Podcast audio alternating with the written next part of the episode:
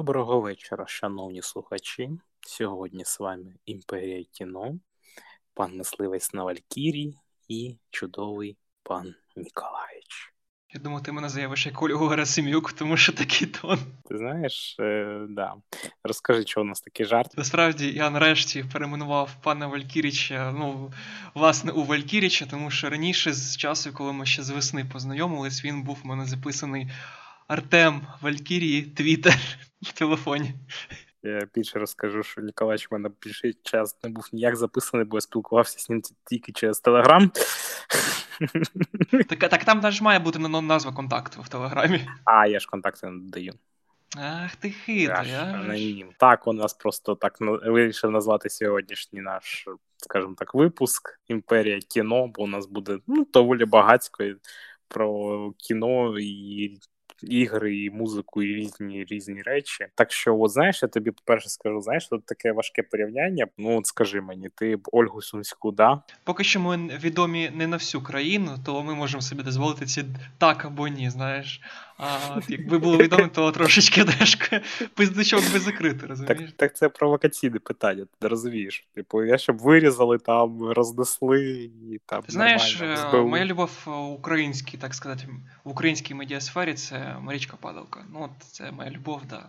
Причому я її знаю особисто. Ну, один раз говорив на роботі. Один раз бачив через вікно, знаю особисто, прям найкращі друзі. Да-да-да.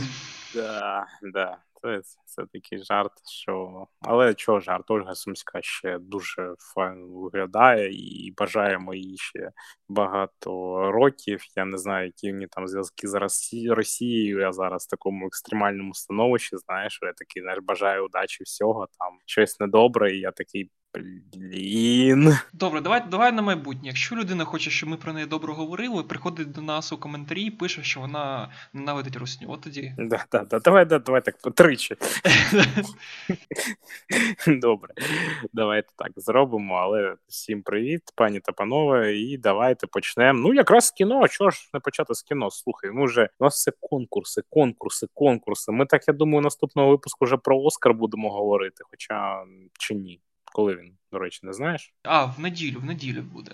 Вночі в, вночі неділі, да. Ого, тобто ви вже наступний випуск будемо от бачити, у нас щось конкурси, конкурси, конкурси. Але ну давайте ще раз конкурс пройшов Бафта. Якщо не знаєте, це така британська премія. Не будемо порівнювати її з Оскаром, просто от файна кінопремія.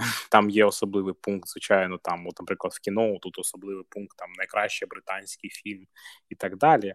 Ну що, Розкажеш по номінаціям? Е, нарешті мені є що розказати про кіно, і я подихаю про фільм, який виграв за версією Бафти е, головний, головну премію. Це фільм 1917. В нього одразу кілька премій. Це кращий фільм, кращий британський фільм року, кращий режисер Сем Мендес, який е, зрежисурував цей фільм, кращий віжуал і краща операторська робота. І одразу скажу, що в принципі о, всі премії, окрім, мабуть, кращого фільму, вони дуже виправдані. Я детальніше розкажу, чим подихав, але треба подивитись хоча б для того, щоб потім поглянути, як цей фільм знімали.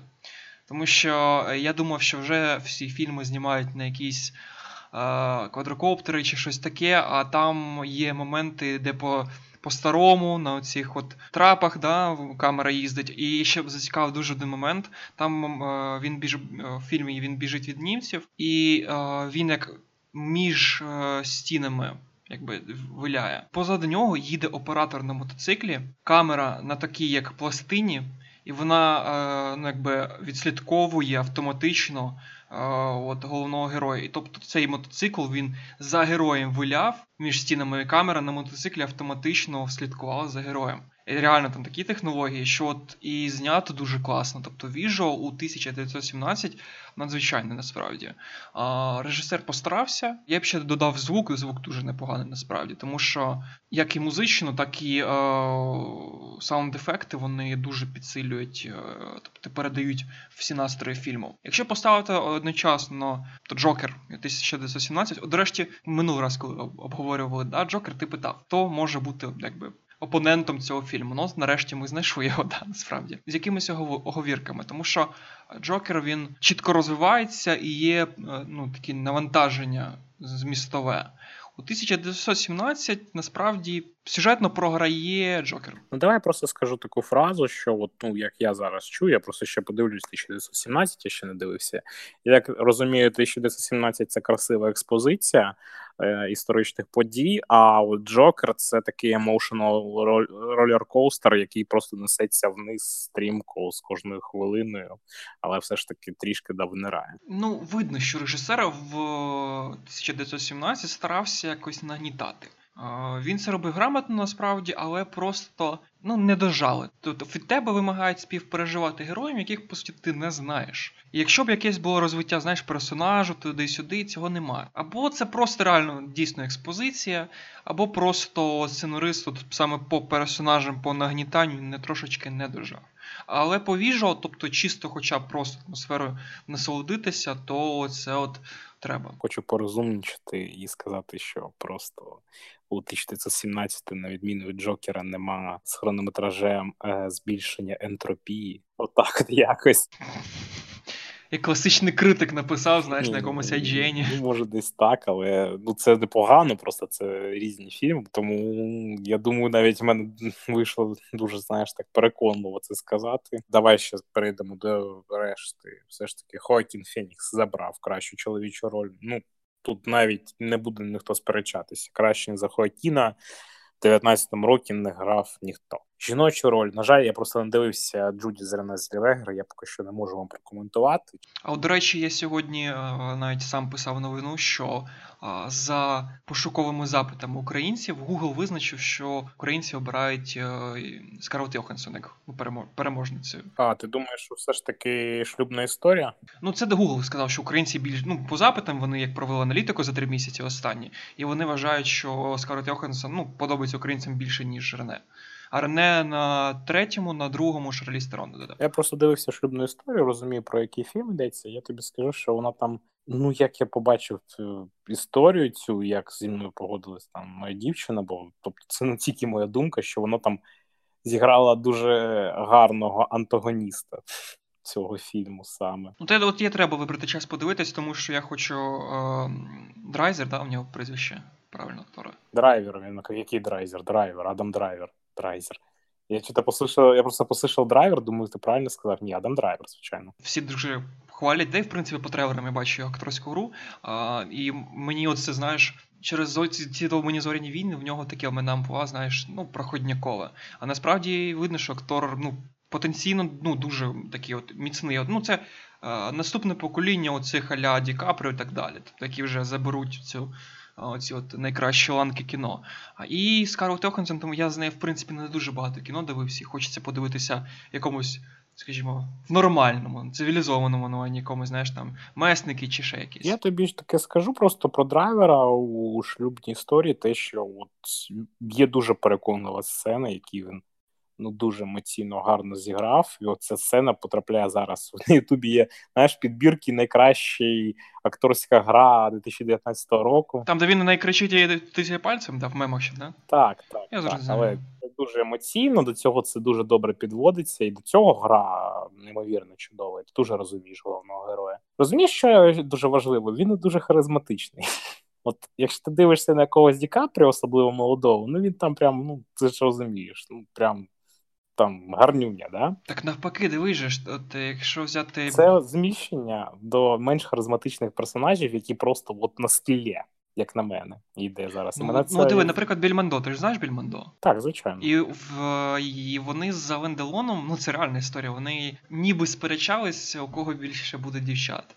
І ти не повіриш, але до Бельмондо, по суті, не симпатичного чоловіка. У нього завжди було більше дівчат, ніж Делона, тому що він якийсь енергетикою і все-таки харизма. Тобто не треба бути якимось красеним, щоб привертати увагу. Тобто, а Адам, ну в нього от видно, знаєш, такі от стержені. Він ще поки не розвинувся на всі 100, Тобто він якби не сяє, знаєш, коли заходить в кадр. Але я думаю, що ще трошечки от це буде. Але до шлюбної історії у Бафті виграла другорядна жіноча роль Лора Дьорн, і я от не дуже розумію справді цю номінацію, бо вона там грає свою типіч, типову роль у всіх фільмах, серіалах, які ви бачили за останні 10 років. Я, зокрема, про маленьку велику брехню Тобто, от тупо от та сама роль, яка вона і там грає, вона і тут, і така, знаєш, гламурна адвокат, сучка, і ось якось навіть не цікаво.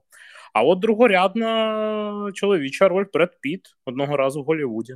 Ну, повністю погоджуюсь, тут кращої кандидатури ще не можна знайти. в принципі. Ну він просто витягує. Як на мене, він навіть витягнув Ді Капріо. Ну так, да, це диво насправді. Ну, хоча ну не диво, не, мабуть, на досвіді якомусь, але ну так от є, не. Ну, це якась навіть була от, знаєш, моменти синергії, плюс якісь моменти, що він зараз от навіть кращий. Оце було круто. От, до речі, до речі, вибач, знову до Бреда Піта, от е, новий там фільм в космосі з ним виходив, і всі якось розкритикували. Але я б хотів особисто бачити Бреда ну, в більш якихось вже драмі. Так це воно і є. Я розумію, драма, все одно більше, знаєш. Тобто, одноразово в Голлівуді це, ну, не знаю, трилер комедійний. Це не ні. Я кажу, що цей. Господи, як цей фільм називається, де він в космосі. Я розумію, драма, драма, а я кажу ще більше. Тобто, що він ще трошечки показав себе. Ну, слухай, подивимося, що життя покаже, бо насправді я хочу сказати, що Ді Капріо себе так прям. От всі казали, що в нього довго нема Оскару, але ну ти знаєш, крім Титанику, я такий, щоб сказати, що в нього офігенна.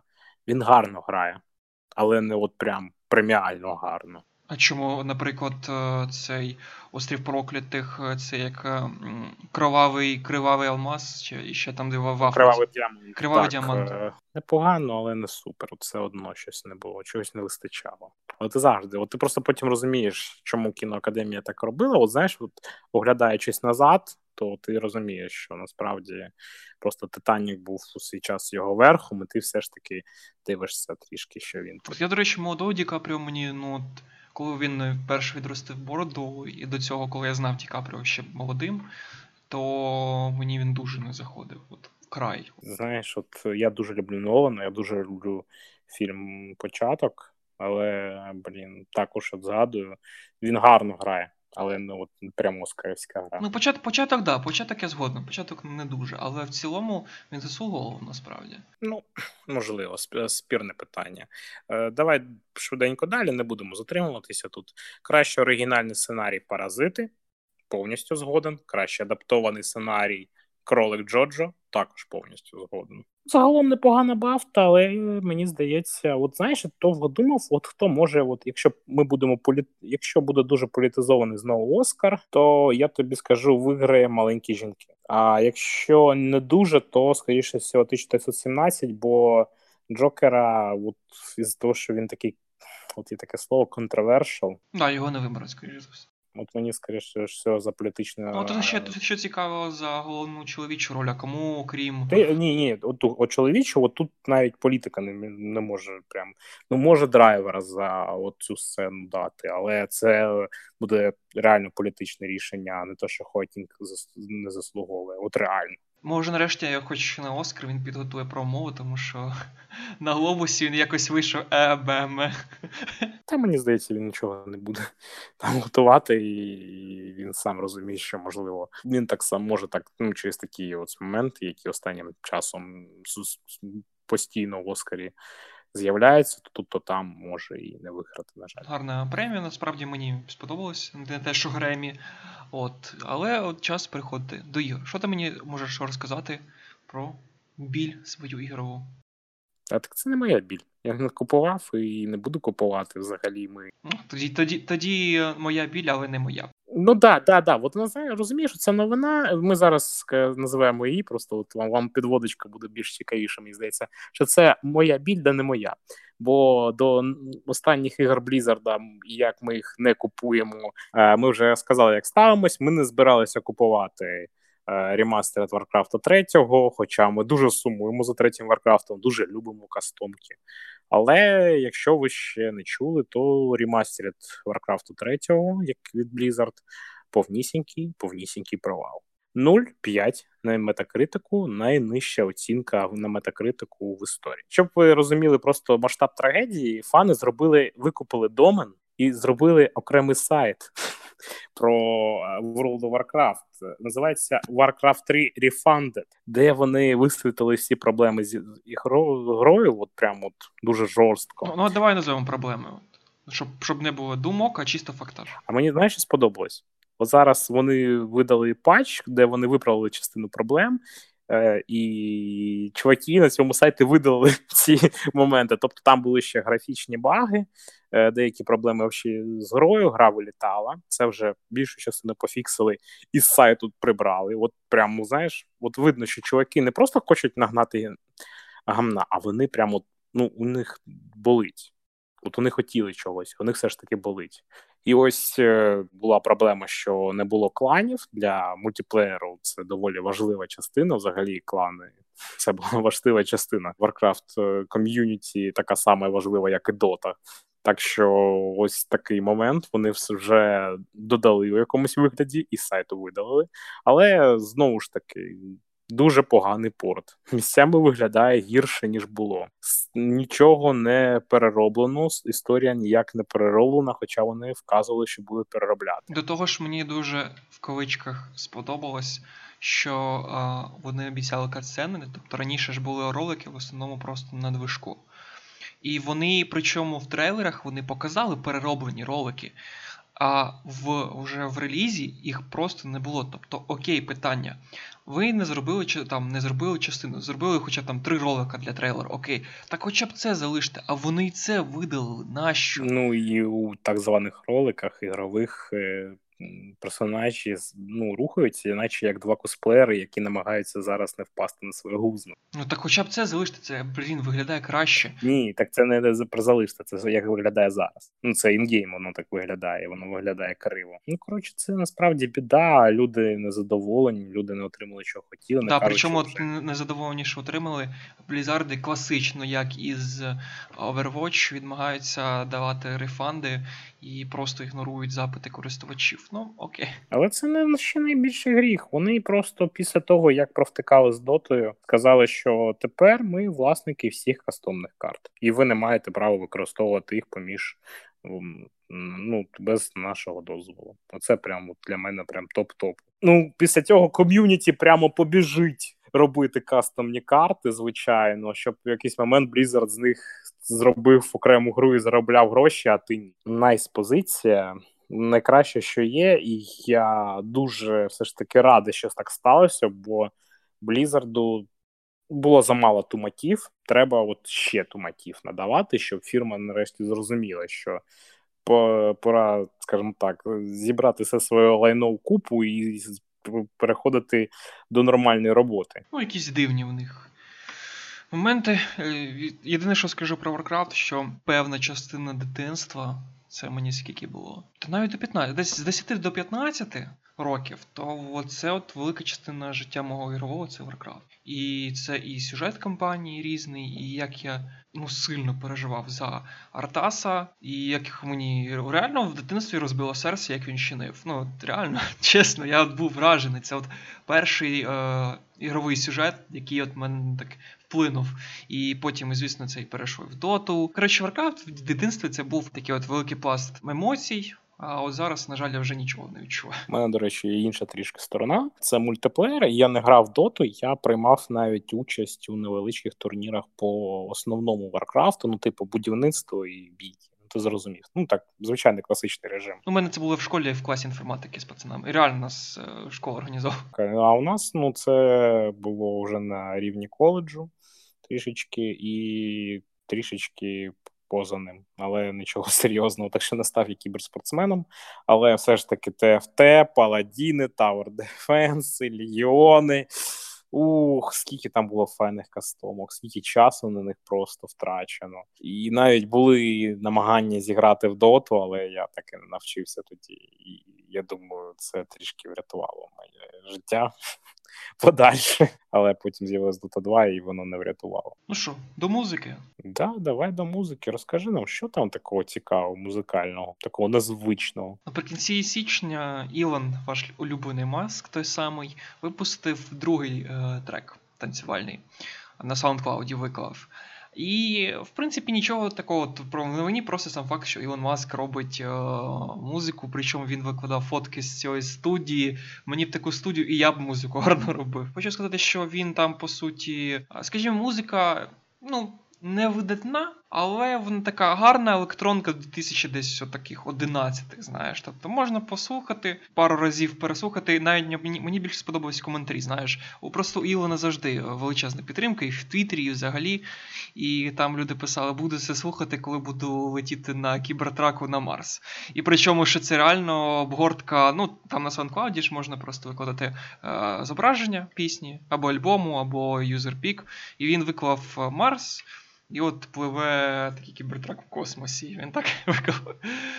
Він назвав цю пісню Don't lose your vibe, не втрать свій вайб. А вайб по-різному можна інтерпретувати, але в даному сенсі це якийсь ритм назвемо, да? це якийсь життєвий такий от момент, назвімо. Да? То послухайте, може зайде, може ні. Він такий розслабляючий, нічого складного. Твори Ілон Маск і надалі. Прикольно, що фактично найбільш популярна людина на планеті, мабуть, це вчений. Інженер, фізик, технік, як його назвати. Ну, більше бізнесмен, до речі. Ну, да. Це все ж це назвав. І ще другий момент. Ну, крім того, що трек мені не дуже зайшов, я ще нагадаю інциденти з Ілоном Маском до любові до одної країни, потім відкриття заводів в Китаї, прямо у розгар скандалу, і з Гонконгом нагадаю. І третій момент, звичайно, той пост зі Сталіним ну, це просто капець. Ну, але ж він видалив, йому трошечки нагадали, що це неправильно. Ну, мені здається, це зробили інвестори чи хто їм займається, бо насправді Ілон Маск, е, його твіттер це найгірше, що можна було уявити взагалі для Тесли і взагалі всіх його компаній, які і SpaceX також бо він зовсім не контролює, що каже. Е, Інколи там ну там просто капець. Там просто тут, якщо американська корпоративна культура дуже висока в плані того, що вони прибігають е, будь-які фігні. Тегнули десь твою компанію, десь де, де ти не хотів, просто там сфоткали якісь футболку, де написано назва якоїсь команди, і тегнули там вашу компанію, вони хочуть асоціюватися. Він просто жах для цього, бо він інколи пише таке і витворяє таке, що інвестори мають тікати. Ну, Мій улюблений мій улюблений пост його це коли він е, send me your dunkest memes. Dunkest це типу найсвіжіші, не такі найрозумніші. А потім через певний час написав I said Darkest, not the darkest. Я просто так вмирався. Але ж з іншої ну, сторони. Це велика проблема, а от саме велика проблема ну там. Наприклад, він періодично жартує про ну, як він вживав наркотики е, на шоу Джо Рогана. Розумієш, в чому проблема? Якщо ти пов'язаний з американською агенцією аеро, там що-то там, ну ви зрозуміли, ті, хто регулюють польоти, і ті, хто регулюють космічну всі програми ти не маєш права публічно вживати наркотики. Так в Каліфорнії це дозволено. Він дозволено місяця. Це робити. немає, це це частина договору. Окей, окей, такий момент. А хто SpaceX, хто Tesla без Ілона Маска? Да вони ніхто без без його розкрутки. Ну вони ну на даний момент е, в Теслі він більше face, ніж веде ну, справи. Отже ж, face. Бо на даний момент е, ні, так в цьому проблема, що в нього фактично позбавили багатьох рішень на раді директорів. Він вже не приймає останнє слово, і та де він там практично не приймає на даний момент рішення. Controversial персонаж. Просто от я хочу просто про це нагадати нашим слухачам, бо має бути альтернативна думка. Так, він файний мем для інтернету, але як персонаж, як бізнесмен, ну як науковець, він думаю, та я не думаю, що він прям крутий є у нас у ЧДБ були і крутіші. Скажімо так, я дуже радий, що одна з відом... найвідоміших людей планети це науковець, а не знаєш, якась там е... тьотя, яка продає воду з ванни. Не можу зробити підводку з тьоті з ваннами, тому давай якось. Друзі, у нас сьогодні такий от експрес-випуск в плані новин. Я написав допис не так давно і попросив е, вас написати нам історії про ігри, кіно або музику, яка вас от сильно вразила, ну або просто запам'яталась, і ви захотіли ними поділитися. У нас а, не небагато, але в принципі є кілька історій, які от ми зачитаємо, обговоримо, трошечки додамося в emotional state і ностальгію. Якщо ти не проти, я почну. Давай. Першу історію нас надіслав нам пан Керой, наш улюблений друг нашого підкасту. Давай, давай зараз трошечки поменше заангажованості. Один із. Тому що улюблені, улюблені у нас всі. У нас всі улюблені, тому тому от. Ти дивись, який він це підлабузний. тобто, пан Кероен пише: Історія дуже коротка. Guess who?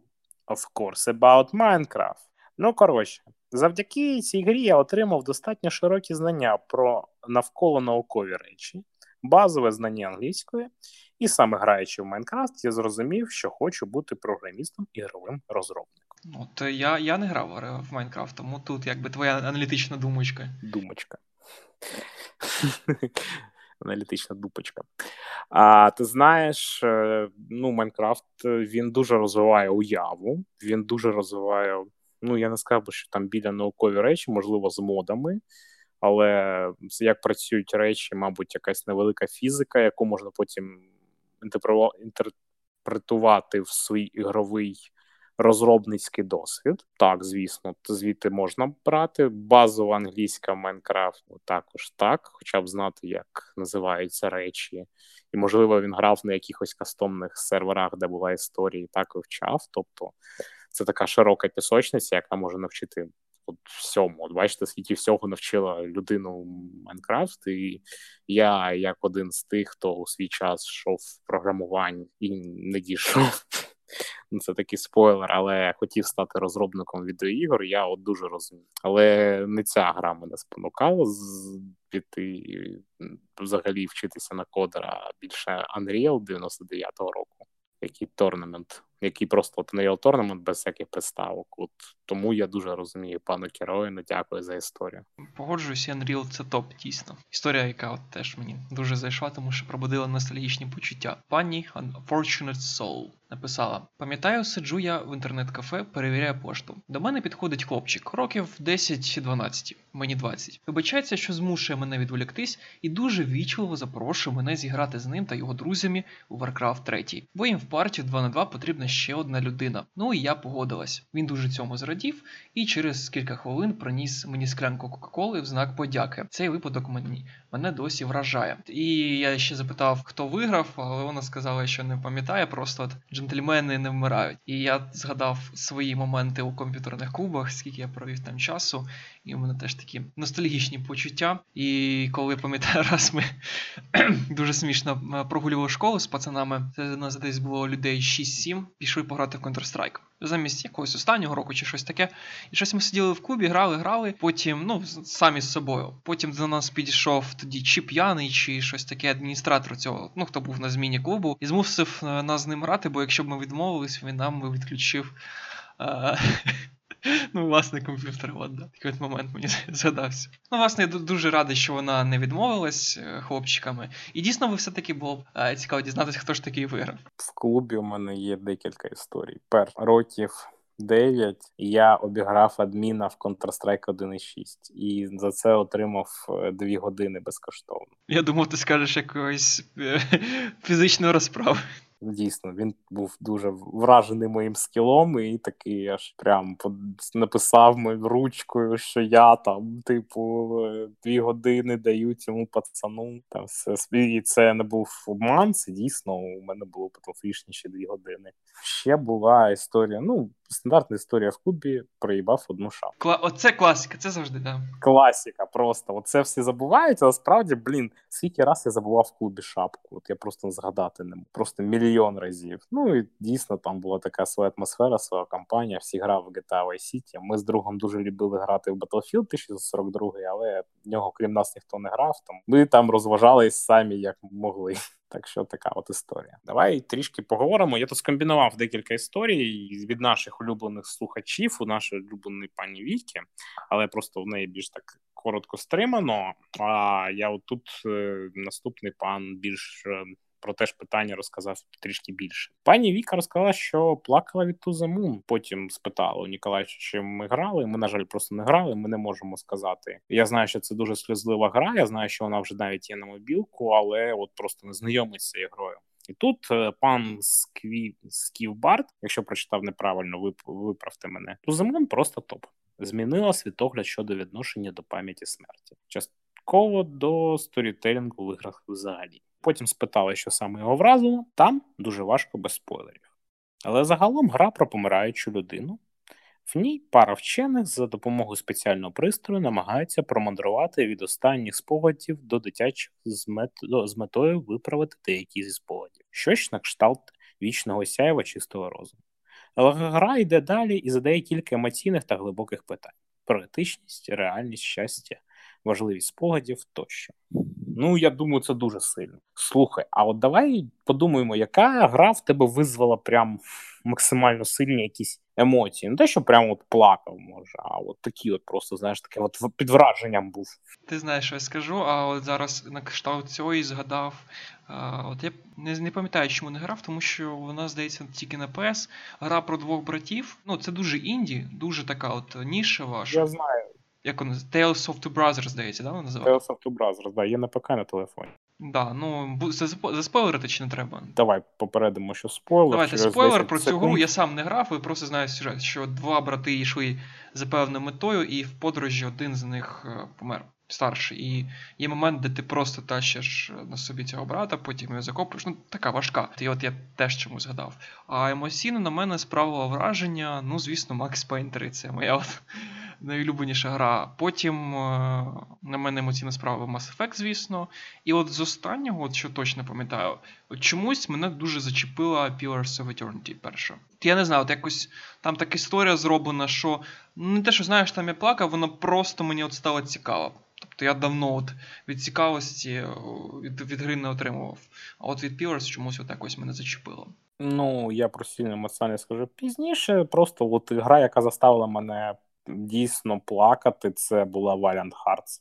Це такий квест від Ubisoft Arts, це та студія, яка робить інді-ігри. Це такий дуже файний квест, дуже сумною кінцівкою, неймовірно сумною кінцівкою. Можете подивитися на Ютубі компіляцію, як е, стрімери плачуть під цю кінцівку, і я до них приєднуюсь, бо це було дуже емоційно. І я просто пройшов гру за один присіст. Знаєш, воно як ваш прям, ну прям от справжній ком у горлі. Прямо береш просто і ридаєш. Це було дуже така, от прям сильна емоція. Так що я дуже раджу пограти у Valiant Hearts. От знаєш, у мене була емоція така, от така типу, знаєш, типу, знаєш, такий от не шокований, а знаєш, такий просто, от як виснажений навіть це The Line. А, да, да, да, до речі, да, да, дуже класно. Да, от такі от ці ігри визвали мене, мабуть, найсильніші емоції. Я, до речі, згадав, згадав чомусь от піски, піски, то мене Dying Light.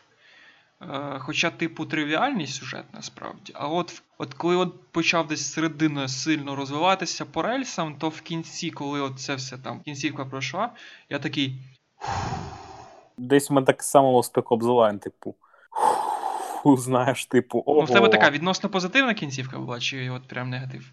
Там же кілька. В Welcome to Dubai, Gentle. У, ну це жах. Угу, угу. В мене без без втручання, скажімо так, була не була позитивна. Ну, так що це, до речі, Spec Ops The Line. От, от знаєш, він це гра, яка вміє тебе надурити. Бо починається як стандартний такий шутан, такий просто. От стандартніший. Ти такий, блін, та фігня якась. А потім от, ти починаєш дивитися навколо і тут якийсь жах. А потім сцена з білим фосфором, а потім ще, а потім ще, і тебе починає накривати. Просто дико. Да, дуже дуже непогано. Ще й дуже цікавий антураж в Дубаях. Недооцінена, а от гравці завжди її хвалять. Від нас це всі наші поради. Будь ласка, пограйте в ці ігри. Вони вам дадуть, мабуть, такі ж емоційну розрядку, як і нам. І звичайно, пограйте в Тузумун. Ми також, якщо не знаєте часу, пограємо. Прочитаю коментар нашого улюбленого Марусідзе, який теж мені близький. Пише: в класі 10 задротив принцип Персии сутками. Чуть не мог пройти. Бесился, прям снилось. Настолько вошел образ, что в школе на лестнице на полном серьезе хотел оббежать толпу по стенке. Але я в нього запитав, ну як в нього це вийшло. Він сказав, але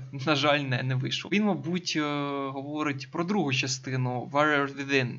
Тобто перша була просто класичний принц Персії від Ubisoft 2003-го, а ця була у 2005 році. І я його от дуже розумію. Вибач, Sense of Time, там також можна було бігати по стінці. Там усюди можна бігати постійно, але чомусь мені от е, уявляється, що шкільні часи це от чомусь от Virus Within, тому що у нас Ну так, це була знакова частина. у нас просто чомусь першу більшості от і мої всі знайомі пропустили, а от до другого, ну, мабуть, всі без виключення грали. І хоча там дуже багато цих от загадок, дуже багато невиправданого паркуру, дуже мало бійок. Але ну, от гра от знакова. Особливо, знаєш, коли починається якийсь там епічний момент і грає музика Godsmack, якщо пам'ятаєш, I Stand Alone, рокова така. То от я розумію, чому він да, хотів бігати постійно, тому що ну от гра. Це от початок такого от принципу, початок Assassin's Creed в хорошому сенсі. Не в поганому, а от саме в доброму. Ну, от Warrior Within і два трони. Ну, взагалі, дуже шкода, що принц Персії помер. Ну, він, звичайно, переродився в якійсь формі в Assassin, ну, хоча це не те. Це от просто не те. Це Ubisoft. Це класичний Ubisoft, це от ранішній, коли вони почали робити конвеєр, знаєш. Ну, сумно. А у тебе було таке, що ти от уявляєш щось з гри? Бо у мене було. Якщо знаєш, була така гра по Punisher у. Да, да, да, да. Суперова, да. І згадай, що там, коли можна було зробити execute ворога, Ага. один такий черепок був. Я Да. щось так переграв, що мені періодично здавалося, що над людьми з'являється цей черепок. От я прям, знаєш, ось ненавиджу преступність. От я тобі чесно кажу, от я колись цю гру дуже переграв, я її там пройшов у свій час декілька разів підряд. Я дуже люблю. Хоча Я, я дуже радий, що мені нічого з Mass Effect не привиднялося. А хотілося би. А хотілося б, да. Знаєш, це той час, коли ти, ти народився запізно, щоб бути Колумбом, і зраном, щоб бути відкривачем у космосі. Ну так, так. Сумне жабенятко. А, так тебе таке було чи ні? Ну, мабуть, так, звісно. Але, мабуть, мені більше снилося, знаєш, цих ігор. Ну, от я, я, я зараз намагаюся згадати, що на мене найбільше враження, от е, прямо от таке, щоб я уявляв робити в. От знаєш, мабуть, найбільш то мені чому от мене пам'ятаю, в школі однокласники, коли Наруто от прямо от в топі в топі, бо всі дивились, то я знаю пару однокласників, які сиділи на уроках і складали так пальці в знаки, знаєш, оці от. В мене теж трошки таке було. А ігор, ну, я, звісно, уявляв щось таке, але щоб, щоб зараз пригадати, то не пам'ятаю. Пан Міу Він же мяв. розповів нам про гру Beholder. Beholder, як згадаю, аж жахливо стає. Ти повноцінно переживаєш долю гвинтика в тоталітарній машині. І якщо хочеш, аби з тобою і твоєю родиною все було добре, треба робити дуже мерзенні речі. Пояснив я не дуже, але якщо програє, пограєш, то одразу зрозумієш, тим паче вона навіть на телефон є. Мені дуже подобається, що наші слухачі дуже люблять ремарку. Це вона є на телефон. Це бо знаєш, моя майже знакова ремарка. До речі, от може ти вже з мною який випуск е, пишеш, не помічаєш, а от я думаю, народ все ж таки помічаєш. Я такий, а воно є на телефон, знаєш, типу. Так що так, да, дійсно, Beholder обидві частини є на телефон. Жодну не грав, знаю історію про тоталітарні гвинтики і так далі. І я думаю, так, там є така депресивна атмосфера, 1948, і, е, це що треба. сказав 1948, а Оро вже ж не про 84. цей рік писав. 84 так, от прикинь. От, е, ну, це вже вибачаюсь трішки. Трішки вже туплю. 1984, Володар Мух. Що там у нас? Та багато чого насправді. От, до речі, а ти грав якусь гру така, от жорстка антиутопія? Так це ж з відомого Wolfenstein новий. Ну, от Це прям з нового нового. і якщо недалеко ще копати, Half-Life 2 прям. От да, да, да, до речі. До слова, вони дуже погано в грі пояснюють сюжет, а якщо покопатися, знаєш, на віки, то там насправді дуже непоганий сюжет. Там оце ж. Саме ж коли, типа, за кілька годин захопили землю, ну там, там топ насправді. Сьомогодинна війна. Да, да, да. Ну, тобто, треба, знаєш, реально витратити час. і А, антиутопія ще Mirror's Edge з відомого. Ну, там така, вона така чистенька, і я дуже люблю першу частину. До речі, проходив разів 4, а ти. Е, Колись давно починав грати так і нормально не треба з геймпадом спробувати, як він. Да, да, да, ти вірно мислиш. І щось ще, от прямо от, ну, і щось мені крутиться. Та є Щось- багато чого, просто ти знаєш, ти якось А! не замічаєш.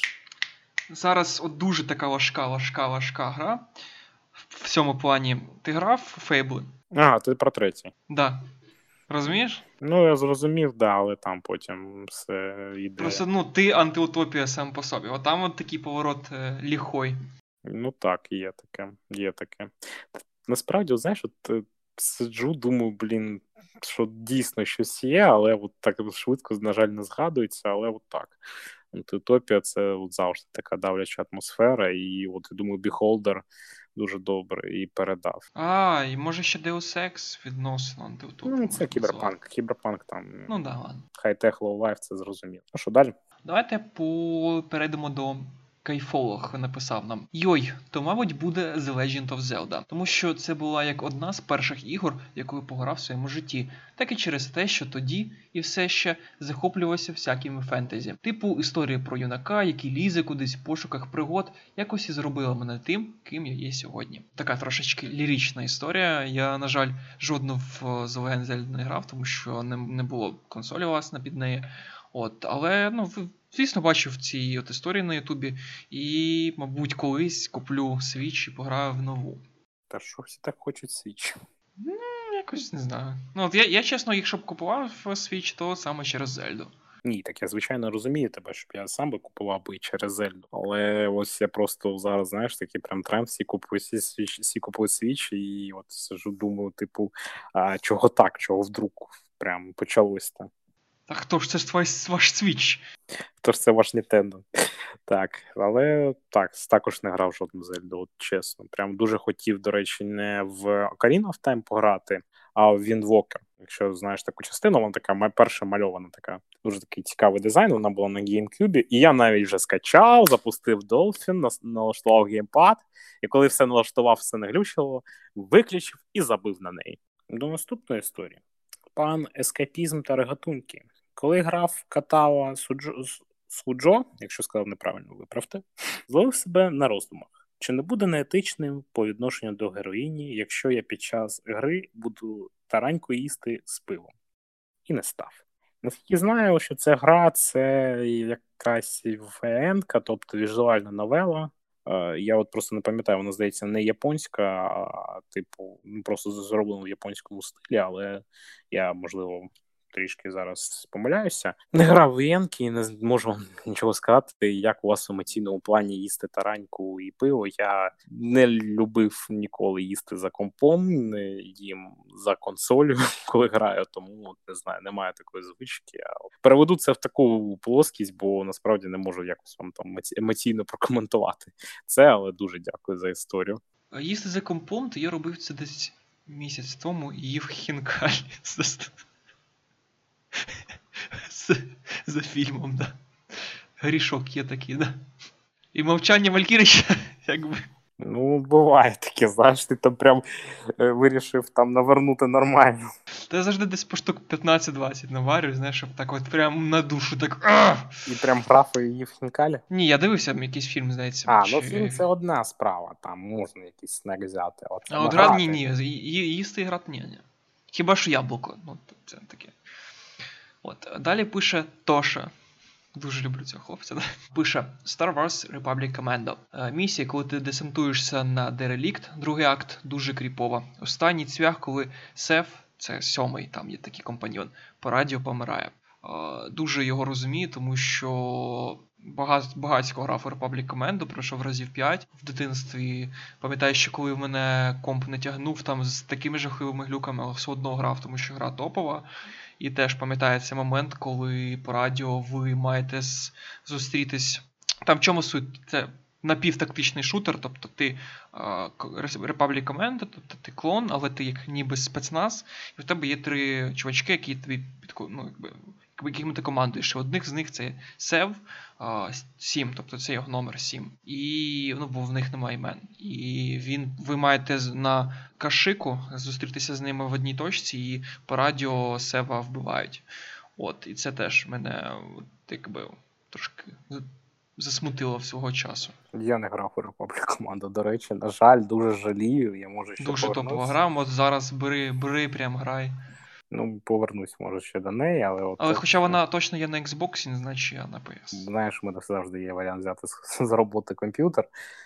Це не в тому проблема, але все ж таки я ж кажу, найбільша проблема це або відсутність часу, або мотивація. Коли є мотивація, зараз є дуже багато інших ігор, на жаль. Тому може повернуся, але хотілося б повернутися. Прям Я розумію, що гра дуже топова. Я дуже багато чого пропустив. Давай, мабуть, до останньої історії такої. Там ще були декілька маленьких історій. Там пан Сісіві розповів, що в нього був випадок, е, як в фільмі Один плюс один, як в житті. Не можу прокоментувати. Дивився фільм. Ну це цікаво. Якщо це все закінчилось так само добре, як у фільмі, то ми дуже раді за пана. І пан Володко ще розповів, що йому сподобалось. Я не зрозумів, це гра чи фільм Home 2009 року. А дивитися вічно, да, це фільм. Порадив нам фільм Home 2009 року. Також можливо за ці. Але от прям основна історія, прям класична історія юнацького дитячого нашого геймінгу. Пан Дефенс. Теж дитина 15-річна, да. Так, е, відомий крадій мемів. Е, Я просто покоментував картинку. Він всирається на місії з гелікоптером в Vice City. Ну тобто бомбить дуже сильно. Тут прийшов пан Бодом Фокс, він же ватрушка Канаріса. Повіг. Всі так розповідали про цю місію. Коли я взяв і зрозумів, що це саме, то аж е, руки від адреналіну трусилися, а потім хуяк з першої спроби пройшов. Як тобі ця бісова місія з цим гелікоптерчиком? Це місія гелікоптерчиком з GTA, де ти маєш на ярошкому гелікоптерчику перевезти бомби в у будівництво. Ти будеш сміятися, але за всі рази, коли я в це грав, то я лише з самого першого разу її не виконав. Потім все проходив доволі просто. У мене ще в запасі десь хвилини 2-3 залишалось. У мене потім більше проблеми були там трошечки далі. Там а, гаїтянська гаїтська а, лінійка, там схожа місія з а, літачком лише. От на тій літачком мене трошечки вже проблем було. Я там рази 2-4 програв за, за всі часи. От Просто тут трошечки треба. Ти ж завжди як проходиш місії в City. Ха-ха, поїхали там, щось зробимо. Да? А тут трошки чітко треба сісти, сконцентруватися і методично проходити. Ну да, не цікаво, Нам але от треба. Нам пад дуже незручний був. Я тобі скажу такий секрет, то, по-перше, я вмів його проходити на нампаді, тому проходив її за 5 гривень своїм однокласникам у свій час. Спочатку приходив, проходив, а потім вже продавав сейф на диску. Другий момент е, це те, що подальшому, коли я спробував цю місію на телефоні, для мене було люте здивування, наскільки це насправді зручно. І потім дізнався, що місія тупо заточена під геймпад. І ти все життя мучився, бо грав з нестим пристроєм. Це якийсь просто капець. Хочеш ще біль твою згадаю. Зараз я назву от ну, два слова, і ти теж згадаєш цю біль. Угу. Мафія один а я не проходив. От, Там є жахлива жахлива місія для людства, гоночки. Це так, десь я це чув, я чув це бомбіння. Я просто, ну справді, в мене ніколи не було знайомих з диском.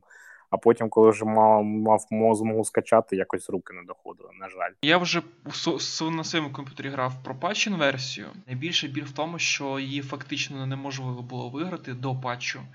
Тому що компуктір вів себе просто ідеально. Тобто, якщо ти хоч раз помиляєшся на трасі, ти її не виграєш, не фактично не можеш пройти місію. Я пам'ятаю, коли в мене є у подруги мами син, він на років 5, здається, мене старший. Син маминої подруги? Син мамини подруги, да, але він такий ж недаха, як і я. в ті часи він з другом теж сидів. І я дивився, як вони грали в цю мафію, і вони люто, боже, як вони злилися з нею. А от я сам вже все на своєму компукторі проходив її без проблем, ну тому що патч. Але теж така от місія, яку всі згадують, які, яку всі ненавидять. Навіть я пам'ятаю, на тоді ще. Коли ще журнали були, тупо журналісти з лайфхаками радили, як її проходити. Та слухай, ти знаєш, от у мене є в історії GTA більш неулюблене місце. У Сан Андреасі, де ти повинен на маленькому літачку сісти на хвіст великому, вже Лас Вентурас. Оцю місію да. я ненавидів просто всім чим можна, я все не міг. Знаєш, знаєш в чому проблема? А в чому? Тому що в Сан Андреасі все прикріплено до FPS і на слабих комп'ютерах там ну, воно складно проходить. Я так не міг проти місць, якщо пам'ятаєш, коли купляєш аеродром, треба було на на мотоциклі заїхати на рампу літака, який злітає. Ага, ага, так, так, так, так. Я я не міг пройти, тому що в мене слабий комп'ютер був. Да. Ну, Воно FPS віддавалося і воно просто не доїжджало до нього. А коли купив новий, одразу пройшов з першого разу. Ти думаєш, що це через FPS? Ну, треба спробувати вже на телефоні, подивлюсь по.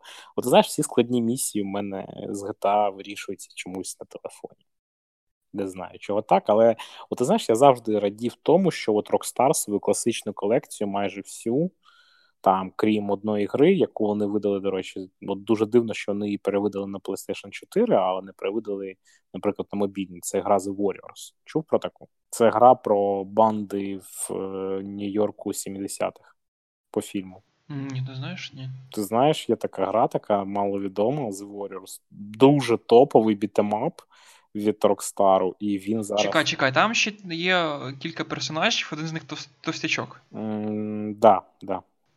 І там спочатку там як кілька рівнів, там Нью-Йорк, Чайнатаун і так далі, да?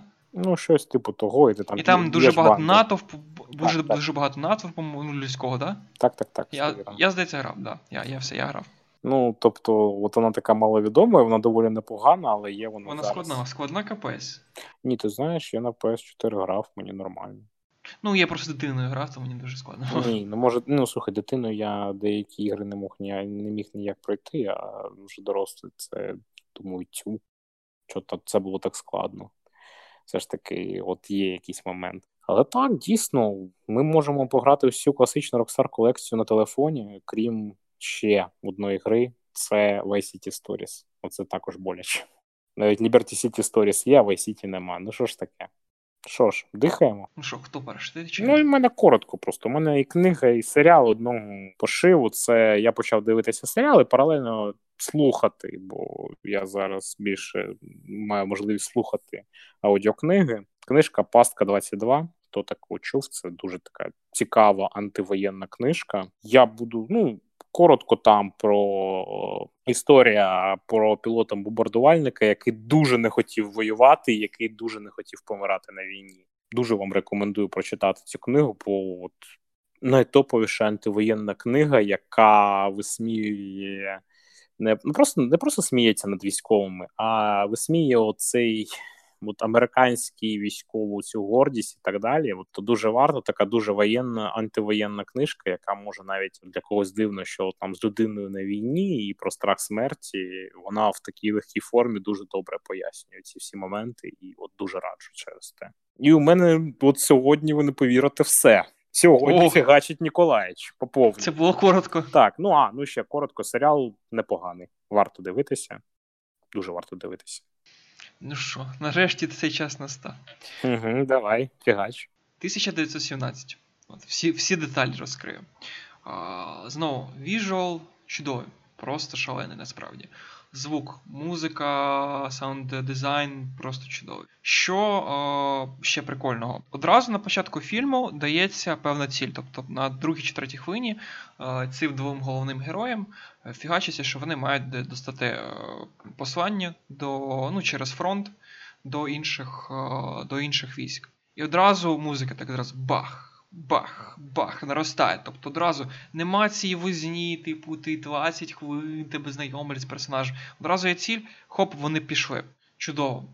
Але тут же, е, по суті, ти не знайомий з персонажами. Ти, е, в тебе немає до них співпереживання. І режисер робить так, що, наприклад, вони йдуть в якийсь ворожий окоп, е, там нікого нема, але там може хтось бути так подано, да? і вони якби це відслідковують. Тобто вони обережно заходять, і така музика нагнітає. Тобто, і отак от перебіжками. Да? Тобто спокійно йдуть, розмовляють. Отакий о, о, небезпечний момент. Спокійно розмовляють, небезпечний момент. Так от весь фільм, воно е, спокійно, спокійно хаотично. Все одно ти якби трошечки не переживаєш за персонажа. Тобто тобі так Не змогли створити емпатію, так? Ну да, тобто вони не, не роз, немає розвиття персонажу, вони про нього не розказали. Це по суті як знаєш, ну типовий солдат. Тобто, скільки таких вже було, і скільки ще буде, знаєш, таких історій. От лише був один момент. Він десь це ближче середина ближче до кінця. Вже там він е, й, е, якби йде вночі по фільму, е, по місту розбомбленому. Там іде іде, випадково натрапляє на німця. Причому він його якби затикає йому рота. Типу йому показує, що я ж ну тобі нічого не зроблю, просто мовчи.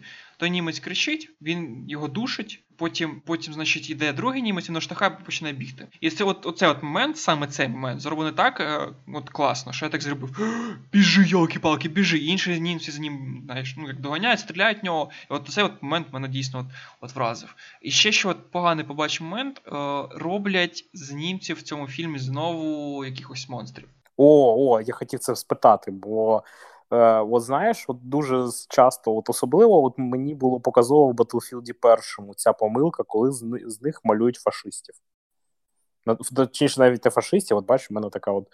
До речі, дуже типова радянська помилка називати націонал-соціалістів фашистами. От От я з себе це виганяю і вам дуже раджу, бо давайте називати все правильно, і тому у нас буде менше радянщини у нашому лексиконі.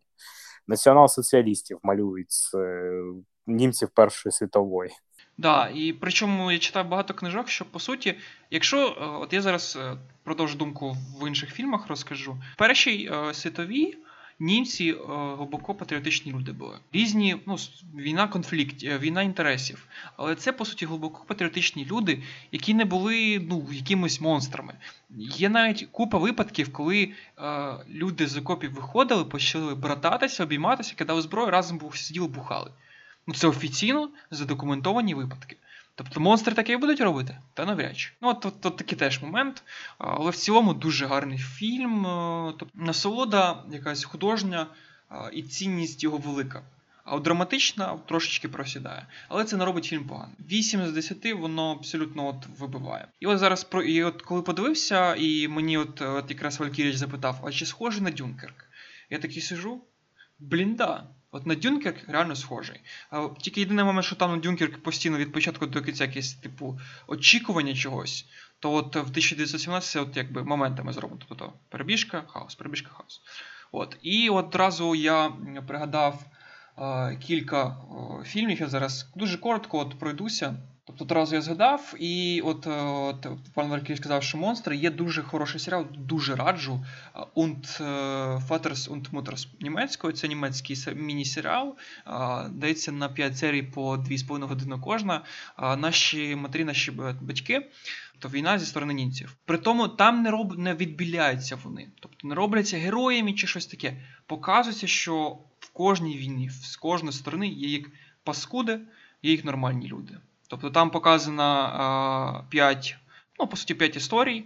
Тобто до війни два, значить, старший брат він був офіцером у німців, його молодший брат був просто солдатом. Медсестра цього старшого брата вони помовлені. Потім єврей, е, музикант, його теж дівчина-акторка. Тобто, і потім, як війна, от що з ними зробила, дуже класно, дуже знято, дуже шикарно. Тобто дуже раджу, от такий хороший фільм, показано прямо з німецької сторони, і знову ж таки не відбілює. Тобто, от, що от дуже подобається, от чесно показано. Там, до речі, є момент, де показані українці. Да, Там такий трошки спойлер, е, що вони їх. Е- Есесівець німецький, ну от як дав їм ці пов'язки, вони натравлювали їх на євреїв такий неприємний момент. Потім раджу вам, ну звісно, спасіння рядового Райана. Ну, це класика, це от. тут не, не треба і представляти. І потім от два серіали. От, це з цих от серіалів почалося для мене шествіє HBO, таке персональне. Дуже схожі по наративу, скажімо так, і по стилістиці не на Райана, але теж теж різні. Це там, здається, по теж по 5 серій, дуже великих, по теж по 2,5 години. І от там дуже класні різні історії. Перший називається Band of Brothers. Це теж про про Нормандію. І друга е, вже про війну на Тихоокеанському фронті з японцями The Pacific. Це два серіали від HBO. Потім Дюнкер класне, Ф'юрі. Ти знаєш про Дюнкерк, я тобі скажу, що просто всім вже мають бути зрозуміло, що я з того фандому, який Нолан геній, і чекаю новий фільм. Ні, можу сперечатись насправді про фільми Нолана і дуже довго, але от я дуже люблю. Потім іде Ф'юрі з Бредом Пітом, там де про про танк. А дуже не дуже, скажімо так, кінцівка, але фільм хороший. Ти от ти вказав дуже цікаво, не тільки з Бредом Пітом, а ще Шаю Любов. Да, да, він тоді ще був більш-менш адекватний. Да, да. от і де він ще й нормально грає. І це не це ці, господи, як його трансформери. Так що зверніть увагу. Потім такий цікавий фільм, не скажімо, не на 100% такий от прям шикарний, називається Листи з Іводзіми. Там два фільми, їх зняв Клінт Іствуд. Е, перший не пам'ятаю з американської сторони, як вони брали там, як зроблена була ця світлина, там, де вони е, прапор, там п'ять чоловік ставлять, якщо знаєш, да? Про так, що? так, так. Як по суті цих героїв не героїв возили просто, ну як знаєш, скульптури заради вистав. Ну, одна частина, але він просто один фільм, грубо кажучи, але з різних сторін. Тобто це як два різних фільми, але він один. Ну це важко пояснити. І листи з Зіми. Там грає японський актор, який. От е, той, що в початку з е, Ді Капріо. Ти зрозумів? Дуже, от він дуже часто японських персонажів ага, я фільмів. Я зрозумів, зрозумів. Він в останньому самураї грав з е, цим з Томом Крузом, ну такий відомий актор. От він там теж головну роль грає. І от з японської сторони показало, що теж не все так добре. Windtalkers, там Ніколас Кейдж, там дуже такий цікавий момент про індійців, індіанців у американській армії. Що вони вигадали від японців спеціальний шифр е, мовою індіанців, тільки вони її знали. Теж цікавий фільм, і там всі всі кажуть, що Ніколас Кейдж в дивних фільмах знімається, а це такий добротний. Перл Харбор, звісно, не дуже такий сильний, десь навіть на 6-7 з 10, але ну Перл Харбор це Перл Харбор. Потім згадав дуже класний японський, дуже всім раджу, абсолютний зеро. Ну і власне ворог у воріт. А я ще пораджу коротко. От з останнього, що дивився, це фільм Антропоїд. Якщо не знаєте, була така операція в Чехословакії з вбивством високопоставленого ну, високого офіцера німецького. Дуже рад раджу.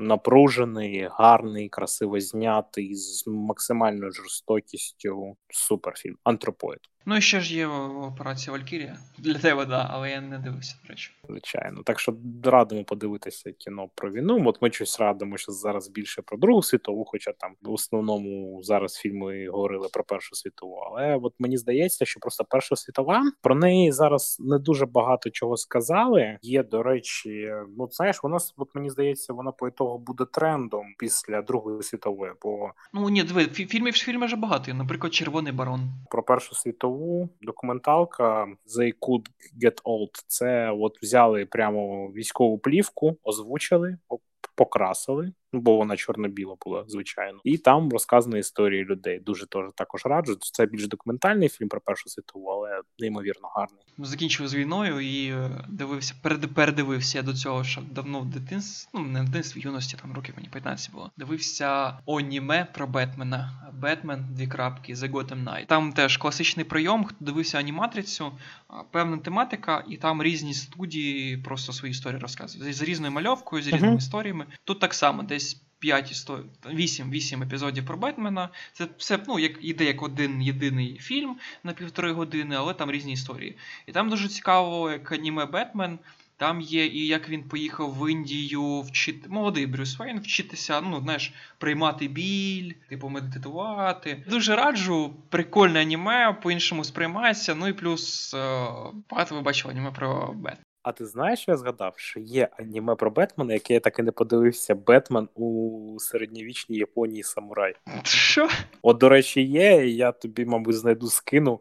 Може, можливо, наступного разу обговор. Ще, блін, е- згадав мультик, пам'ятаєш, Бетмен у майбутньому. Там був Брюс Фейн дуже старий, і він віддав костюм. Точніше, його забрав, пацан молодий. Пам'ятаєш, дивився? Це Нікелодін, здається. Бетмен Beyond? Да. Так, дивився. Прикольно. Суперське, су- суперське, да. І одразу чомусь задав, це офтоп е, в дитинстві і відносно нещодавно майже всі серії подивився. А тобі щось говорить назва Фантом 2049? Ні, на жаль. Дуже класний мультик. Про нього потім зняли, зняли фільм е, Фантом 2049. Такий чувак в льовому костюмі у місті майбутньому, вигаданому місті. Ну, типу Нью-Йорку, там Мега Сіті, чи якось так воно називається. Uh-huh. Він боровся з корупцією, всякими такими штуками дуже раджу. І книжку вже певний час читаю Самерсет Моєм, не знаю, як українською, вибачте, на Астерія Брітви. Самерсета Моєма дуже важко комусь порадити, тому що дуже специфічний письменник. В нього майже, якщо великий якийсь роман, то в нього майже немає сюжету. Тобто там все в описі персонажів. Це як умовно, якщо так назвати, Тарантіно від літератури. Якось так. Там все в діалогах, все в їх психології, подачі. От, То треба просто от перший твір, який я прочитав, театр, там сюжетно. Він сюжетний такий, от для більш для широкого коло глядачів. А вже повністю закохав мене от в найбільший роман «Бремя страстей чоловічих». Ось, вибачте, що не пам'ятаю іконом українською. От Тому чисто на свій розсуд, якщо вам подобається таке, як трошки психологія в художньому такій обгорці, то це для вас. Нарешті подихали, да, вже це мов випуск, мабуть, півтора години буде, скільки ми наговорили. Ти ну, я тобою горжусь. Та, друзі, нарешті ми вже закінчили цей випуск. Він, мабуть, вже ну, вкрай довгий, ну більше години, мабуть, точно. А, Друзі, от я подякую, тепер подякую я всім слухачам, донаторам окремо, да, хто коментує, хто пише історії, хто нас слухає, хто а, можливо слухає, можливо, ні з пабліку. Нас вже привітайте нас, ми привітаємо себе більше 100 людей. Підписалось на 101 в пабліку в Телеграмі, там які ми тільки новини постимо. Дякуємо за все. Сподіваюсь, наші рекомендації, особливо Валькіріча, тому що коли він дивиться, він дуже так до душі сприймає те, що він е, вам радить, тому ви якби прислухайтесь хоча б до нього, хоча б до нього, до його серіалів і книг. Сподіваюсь, ми вам подобаємося, да, і до зустрічі, якби в наступному майбутньому. Зараз, мабуть, слово ще скаже. Ну, звичайно, дуже швидко. Ми тут замітили одну таку річ, що ми не об'являємо, що ми є на всіх платформах, таких як iTunes, Google Podcast і, звичайно, на SoundCloud. Тобто, ви можете знайти нас і в Apple Podcast, і Google Podcast. Будемо дуже вдячні, якщо особливо в Apple Podcast поставите нам, скільки ви вважаєте, потрібно нам зірочок, і напишете коментар. Це нам дуже допоможе. Це перше спілкування. По-друге, це нас підійме підійме в рейтингу, тому ставте нам зірочки, скільки побажаєте, пишіть коментарі. Можна якісь, якусь критику навіть туди, якщо ви щось побажаєте. Да, насправді, тобто, якщо це правда, якщо ви бачите якась там фігня, то ну ми будемо з цим працювати, ми будемо навіть вдячні. Тому що відносно, скажімо, в нашому колі спілкування з нашими так кавичках, да, найвідданішими слухачами, то в принципі єдина поки що проблема це мікрофон. А в цілому все всім подобається. Так, і ще нагадую, що у нас є паблік в Телеграмі, до якого можете приєднатися, де Ніколаєч пише новини, і це дуже до речі, дуже цікаві новини, які не потрапляють у нас до випуску. Також, так, якщо ви хочете, скажімо так, почитати, що ми дивимося, читаємо кожен день, то підписуйтесь на наш паблік в Телеграмі. Ну, всім дякую, Па-па. Бувайте.